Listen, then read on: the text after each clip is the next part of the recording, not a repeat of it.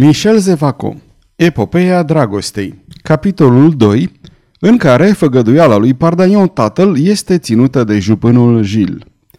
Mareșalul de Danville, după ce asistă la încercuirea casei din strada Montmartre, se grăbi să ajungă la palatul Mesme. Îi avea în mână pe cei doi Pardagnon și își făgăduia să nu-i mai scape. Într-adevăr, numai moartea acestor doi oameni ar putea să-l pună la adăpost. Erau amândoi posesorii unei taine care l-ar putea trimite la eșafod. Atunci când, încredințat că bătrânul Pardaion urmărise trăsura care o răpise pe Jean de Pien, mareșalul se hotărâse să o rupă cu el, fu decisă și uciderea acestui periculos ajutor. Se lipsea astfel de un sprijin prețios, dar obținea în schimb o oarecare liniște în ceea ce le privea pe cele două captive. Danville se avântase în conspirația lui de Ghiz numai din ură împotriva fratelui său, pentru a-l atrage pe Danville, Ghiz făgăduise moartea lui Montmorency. François mort, ucis cu abilitatea necesară, Henri devenea capul familiei, unicul moștenitor, un senior aproape tot atât de puternic și poate mai bogat decât regele.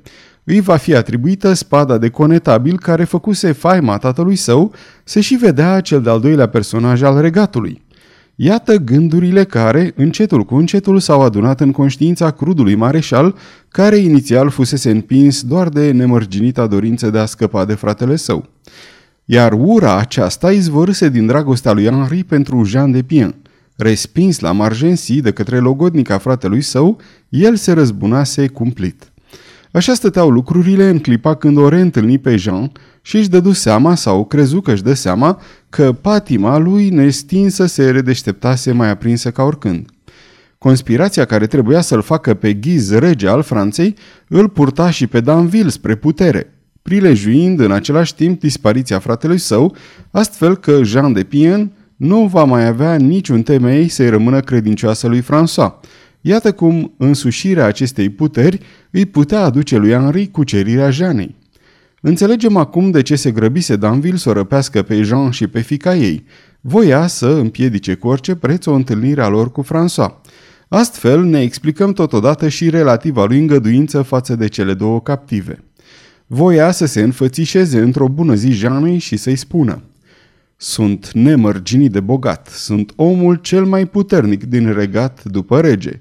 Voi fi poate într-o zi rege al Franței, căci în zilele noastre puterea aparține celor mai îndrăzneți. N-ați dori să împărțiți cu mine această putere și această bogăție, așteptând momentul când voi putea să vă împodobesc capul cu o coroană? Nu se îndoia de faptul că va izbuti să orbească pe Jean de Pien cu această strălucire. Înțelegem acum de ce ținea Danville atât de mult ca Pardagnon, pe care îl socotea devoctat lui Montmorency, să nu afle niciodată unde se găseau Jean și Louise. De aici și nevoia de a tăinui această ascunzătoare bătrânului Pardagnon, care n-ar fi șovăit să-l înștiințeze pe fiul său. De aici și pricina pentru care mareșalul se înfuriase atunci când, Daspremont, i-a arătat că bătrânul cavaler urmărise trăsura. Tot de aici și hotărârea de a lucide mai întâi pe acesta și apoi pe fiu.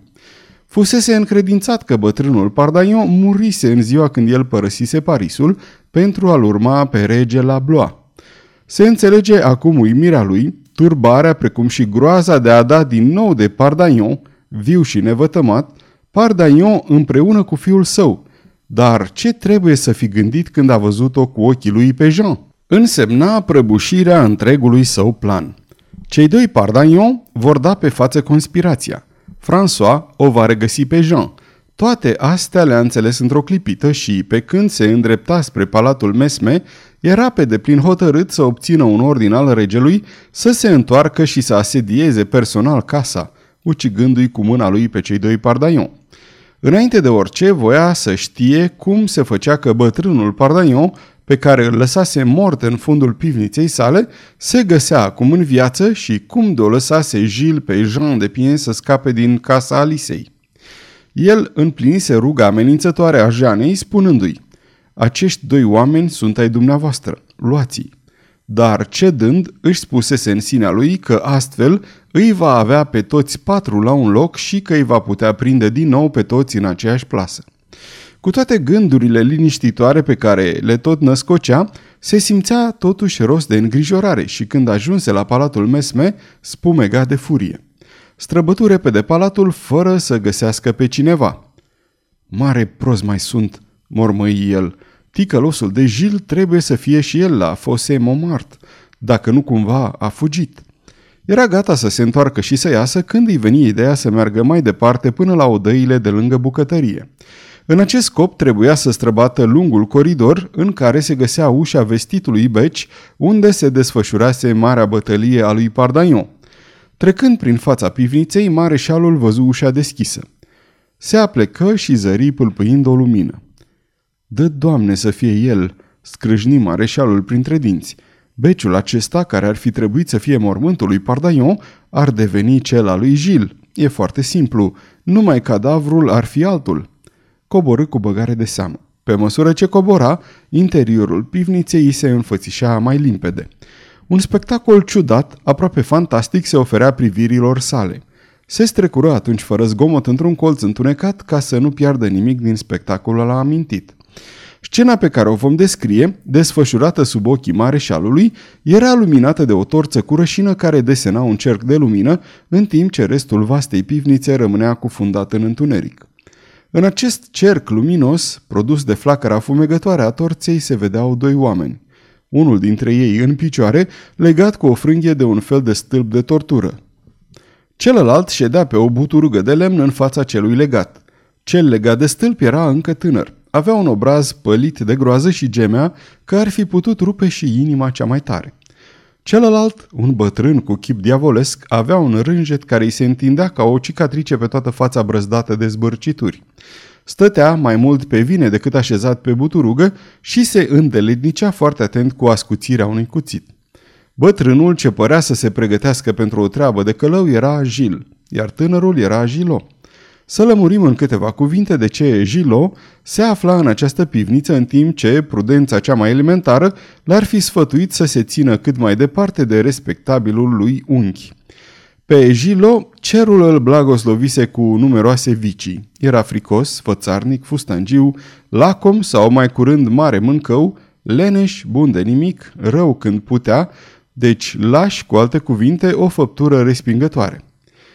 Dar, mai mult decât orice, Gilo era zgârcit. Moștenise meteahna de la unchiul său, care era zgârcenia pe pământ și tocmai această zgârcenie l-a pierdut pe nefericitul Gilo, precum dragostea a fost pricina căderii Troiei.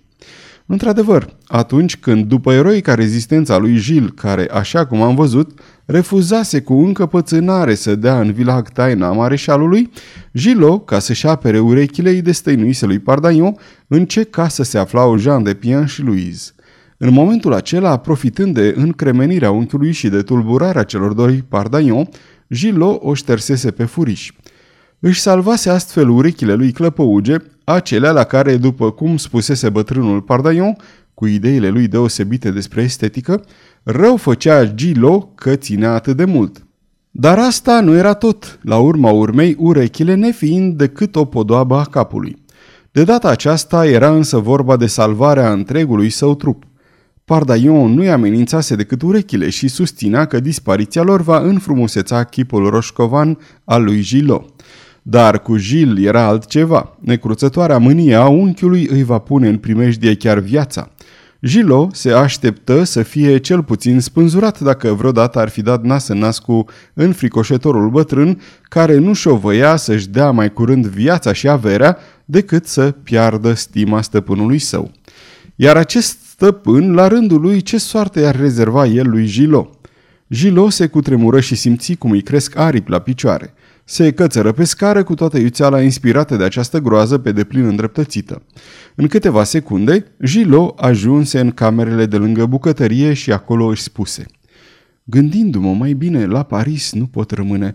Dacă n-aș muri spânzurat, sugrumat sau zdrobit de tortură, aș muri de frică, ceea ce e tot una. Trebuie să dispar. Și Gilo voi să o ia la sănătoasă. Dar în aceeași clipă, chipul îi se întunecă. Ca să mergi departe, ai nevoie de mulți bani. Un alt gând îi străbătu pe loc mintea vicleană și chipul lui luă pe dată expresia unui asemenea rânjet încât ai fi putut crede că înnebunise de binelea. Nu, Gilo nu era nebun. Își amintise doar că dacă el era sărac, unchiul lui era foarte bogat. Tot hoinărind și scotocind prin palat, Gilo descoperise de mult venerabilul cufăr în care Gil își îngrămădea la un loc scuzii pe care îi câștigase împreună cu cei pe care îi furase. Două minute i-au fost de ajuns sprintenul lui Gilo să pună mâna pe un târnăcop, să găsească cheile, să zboare spre locuința unchiului său și să-i deschidă odaia în care se găsea vestitul cufăr. Socoti în gând că Gil va fi reținut mai bine de un sfert de oră de cei doi pardaion. Gilo, înainte de a da prima lovitură, pipăi capacul cufărului ca să aleagă locul unde era mai bine să lovească. Un fior de bucurie și uimire îl zgudui din cap până în picioare. La prima mișcare izbuti să ridice capacul. Cufărul nu era încuiat. De ce? Cititorii noștri nu au uitat probabil că bătrânul Pardaion trecuse pe acolo. Fără să mai stea pe gânduri, Gilo dădu capacul la o parte, izbucni într-un răcne de bucurie, căzu în genunchi și își înfundă cele două brațe până la cot în grămezile de scuzi. În acele clipe, Gilo uitase și de dracu și de Dumnezeu, uitase și de Pardaion și de unchiul său. După un răgaz de încântare și visare, Gilo își aminti totuși că se afla acolo ca să-și umple buzunarele, treabă pe care o începu neîntârziat. Nu voi putea niciodată să car totul, bombăni el cu un oftat de mânie neputincioasă, un adevărat oftat de avar. Aceste cuvinte îl întruchipau cum nu se poate mai bine pe Gilo. Totuși își îngrămădi claie peste grămadă scuzi în buzunare, în încălțări, în pieptar, fără să se gândească niciun moment că nu va putea face un pas pe stradă, fără să zornăie ca un catâr cu clopoței și fără să împrăștie aurul pe tot drumul. După ce se înfruptă cât putu din argintul și din aurul din ladă, Gilo, cu picioarele crăcănate, cu brațele înțepenite, greoi și împiedicat, se dădu un pas înapoi murmurând. Ce nenorocire! Am luat de-abia jumătate, dar hai să o șterg. Se întoarse spre ușă și rămase încremenit. Unchiul era acolo. Cumplitul Gil, rezemat de ușa închisă, cu un rânjet șters pe buze, îl privea cum se agită. Gilo voi să-și împreuneze mâinile, dar mișcându-se, doi sau trei scuzi se rostogoliră pe podea. El se prăbuși în genunchi și atunci îi plesniră ghetele, iar țopăiala scuzilor reîncepu un adevărat torent de aur pe care bătrânul îl urmărea cu coada ochiului, continuând să rânjească în chipul cel mai hidos. Gilo încercă și el să zâmbească, de aici o ciognire între două schimonoseli nemaipomenite. Unchiule, prea cinstitule unchi, bălbâi Gilo. Ce faci aici?" întrebă bătrânul. Nu vezi, încerc să fac ordine în cufăr. Bun, faci ordine în cufăr. Ei bine, dă drumul mai departe, băiete. Gilo rămase fără glas. Cum să continui? Bineînțeles, în cufărul meu se găsesc 29.375 de livre de argint și 60.228 livre de aur. În total, dacă nu mă înșel la socoteală, 89.593 de livre. Numără băiete, numără în fața mea, ban cu ban. Așează totul în fișicuri de câte 25, aurul la dreapta fiind mai nobil, iar argintul la stânga. Hai, ce mai stai? Gata, cinstite unchi, bunul meu unchi, gata, încep, spuse Gilo. Prima mișcare fu să-și golească buzunarele, încălțările și pieptarul. Numărătoarea porni în ordine și metodic, sub privirile unchiului ai cărui ochi scăpărau ca nestematele roșii. Pe măsură ce fiecare fișic era pus din nou la locul lui în cufăr, Gilo își înăbușea câte un oftat în timp ce unchiul număra. Încă 15.000, încă 12.000... Suma descreștea din ce în ce pe măsură ce monezile erau din nou rostuite în cufăr. Operația, după cum ne putem ușor da seama, a durat multă vreme. Începută pe la orele două, ea s-a terminat abia pe la 5 seara. Toată această întâmplare se petrecea în același timp cu reîntoarcerea regelui Charles al IX-lea la Paris și în momentul când cei doi Pardagnon luptau în strada Montmartre cu oamenii lui Danville. Deci, unchiul Gilles rostea totalul pe măsură ce grămezile de aur și de argint se îngrămădeau iarăși în cufăr. Nu mai lipsesc decât 5.000 de livre. Numai 4.000, numai trei mii. Gilo, care așezase cu băgare de seamă ultimul ban și scosese un ultim oftat, privi în jurul lui și nu mai văzut nimic. Podeaua se golise de tot și nu se mai vedea nici un singur scud. Ce spui acolo, unchiule?" I se adresă Gilo. Spun că nu mai lipsesc decât trei mii de livre." Gilo se scotoci și scoase din buzunar scudul, cei doi soli și cei șase bănuți care formau averea lui personală. Îi întinse cu eroism bătrânului care îi înhăță, îi ascunse și spuse, Dar restul? Care rest, unchiule? Cele trei mii de livre. Nu mai am nimic, unchiule. Hai, grăbește-te, că dacă nu te caut. Caută-mă, dragă unchiule, că eu nu mai am nimic. Gil își năbuși un bombănit de deznădejde, pipăi cu mâinile tremurătoare veșmintele lui Gilo și o sudoare rece i-a apărut pe pielea capului. Gilo nu mințea. Dezbracă-te! Gilo se supuse mai mult mor decât viu. Bătrânul Gil cercetă fiecare veșmânt, pipăi cusăturile, întoarse pe dos buzunarele, descusu căptușelile și trebuie să accepte cruda realitate. Lipseau 3000 de livre din comoară. O înjurătură sălbatică și un urle de groază răsunară în același timp în încăpere. Înjurătura venea de la Gil, care totodată răgnea. Dă-mi înapoi, ticălosule!"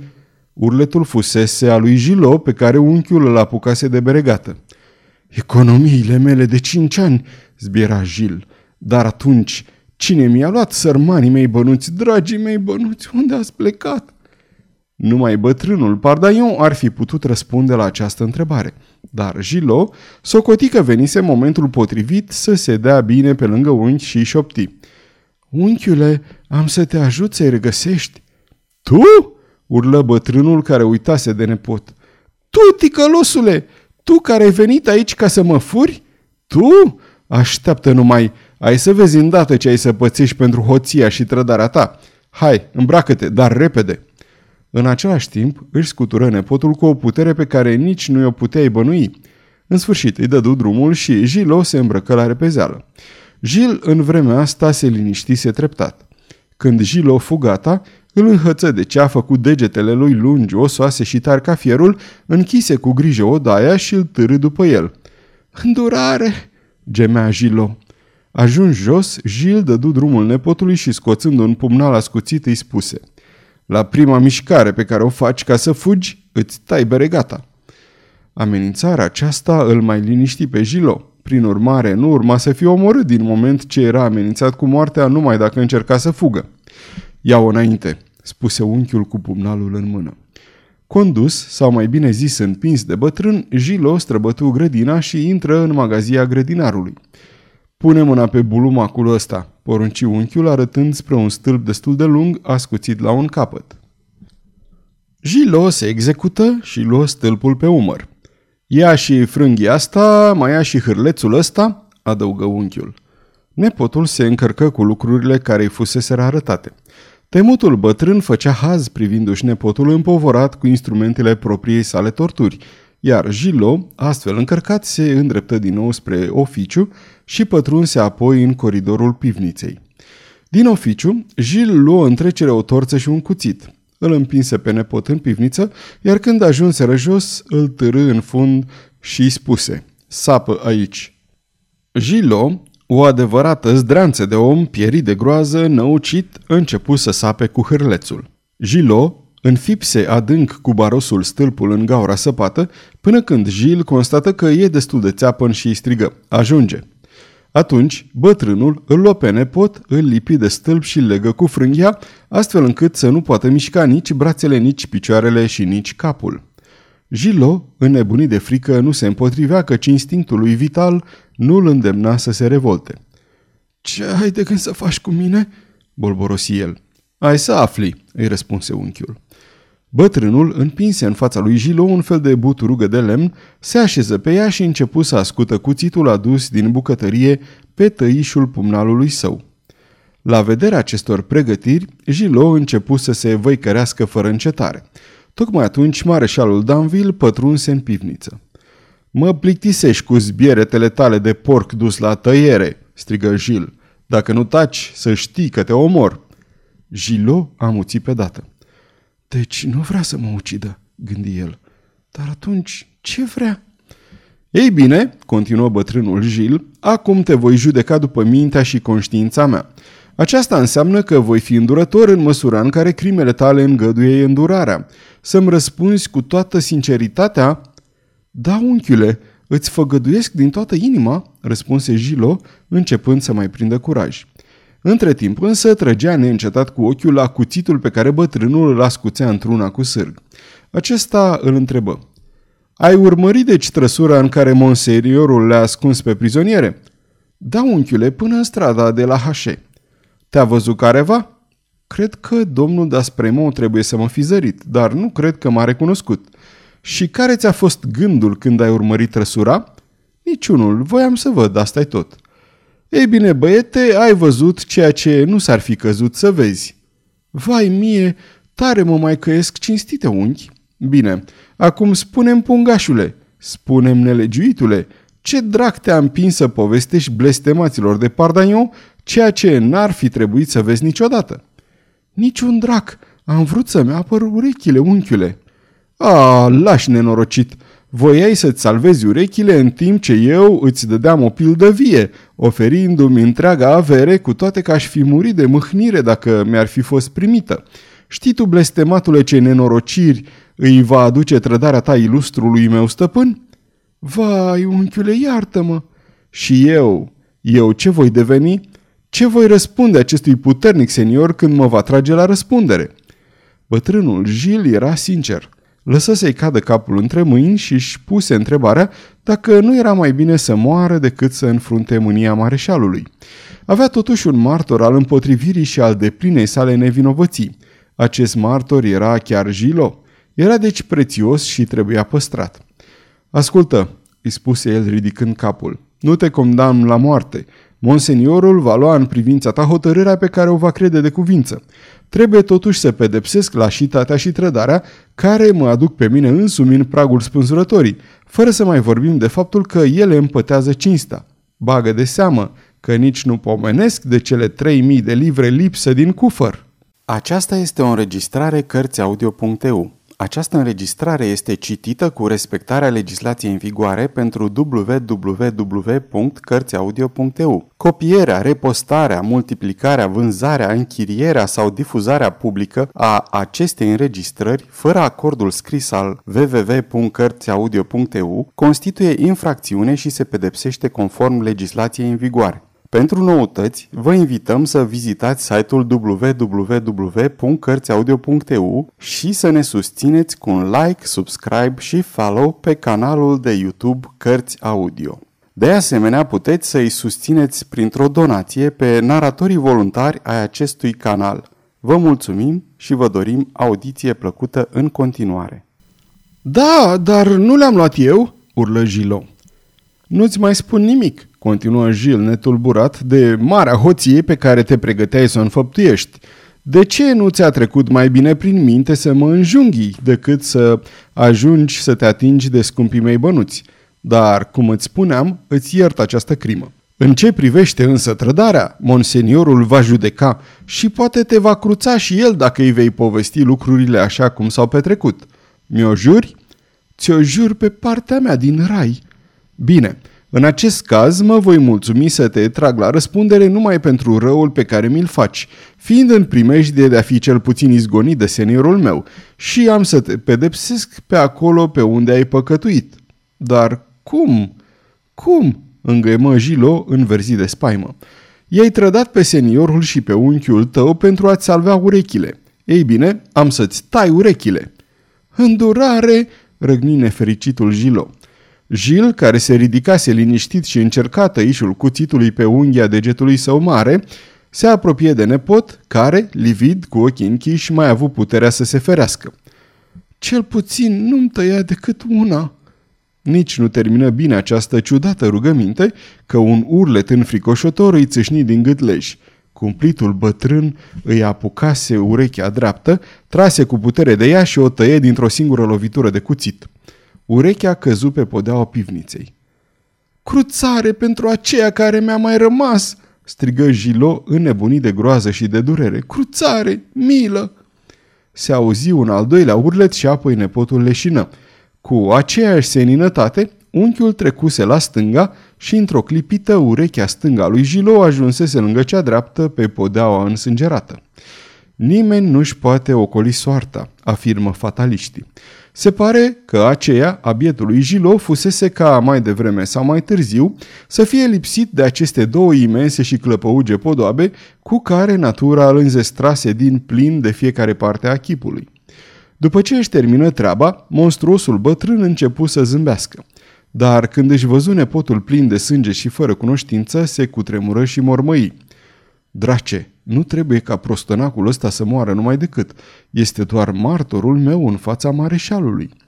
Alergă deci în grabă la oficiu și aduse apă, vin îndulcit, un întăritor și comprese. După ce spălă bine cele două răni, după ce le arse cu vin îndulcit și le legă cum trebuie, strecură o înghițitură de întăritor între buzele bolnavului și îi stropi fața cu apă rece. Gilo își reveni, deschise niște ochi pierduți și crezând că visase urât, își duse îndată cele două mâini la urechi. Dar acestea nu mai existau. Gilo gemu jalnic. Nu cumva ai să te plângi de ceva?" îl întrebă unchiul cu acea intonație batjocoritoare care îi se atribuie de obicei lui Satan în vechile legende. Ce nenorocire!" răspunse Gilo. Cum am să mai pot auzi acum?" Prostănacule, replică Gil. Aceasta a fost singura mângâiere pe care i-o acordă băiatului mutilat. În același timp însă, îl luă de braț, îl ajută să se ridice, îl puse pe picioare și împreună se îndreptară spre scară, la lumina ultimelor pâlpâiri ale torței gata să se stingă. Dar rămaseră pironiți locului unul mai îngrozit decât celălalt.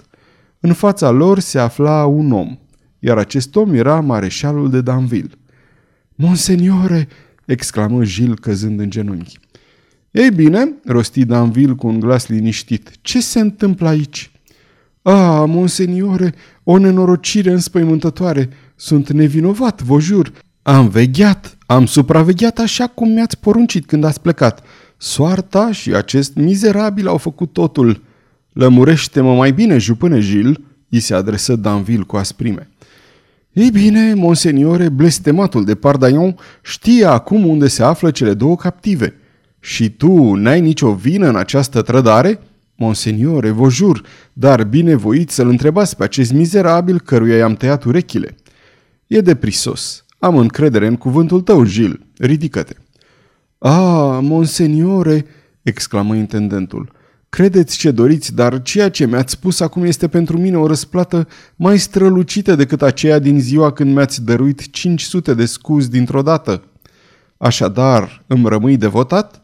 Până la moarte, vorbiți, porunciți-mi, viața mea va aparține.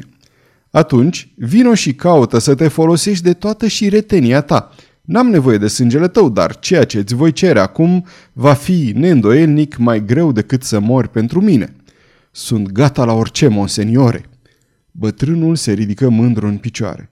Mareșalul i-a spus că are încredere în cuvântul lui, al unui lacheu, ca în acel al unui gentilom, de la egal la egal. Gil simți cum talentul lui de intrigant se înzecește și ardea de nerăbdare să se arunce în luptă, întrezărind la capătul acestei lupte o victorie strălucită, iar odată cu ea averea. Danville urca scara pivniței adâncit în gânduri. Monseniore, dar acest nătâng, spuse bătrânul arătând spre Gilo leșinat, să-l dau gata? Nu, fiindcă va putea servi în cele ce vei avea de făcut. Vino! Sfârșitul capitolului 2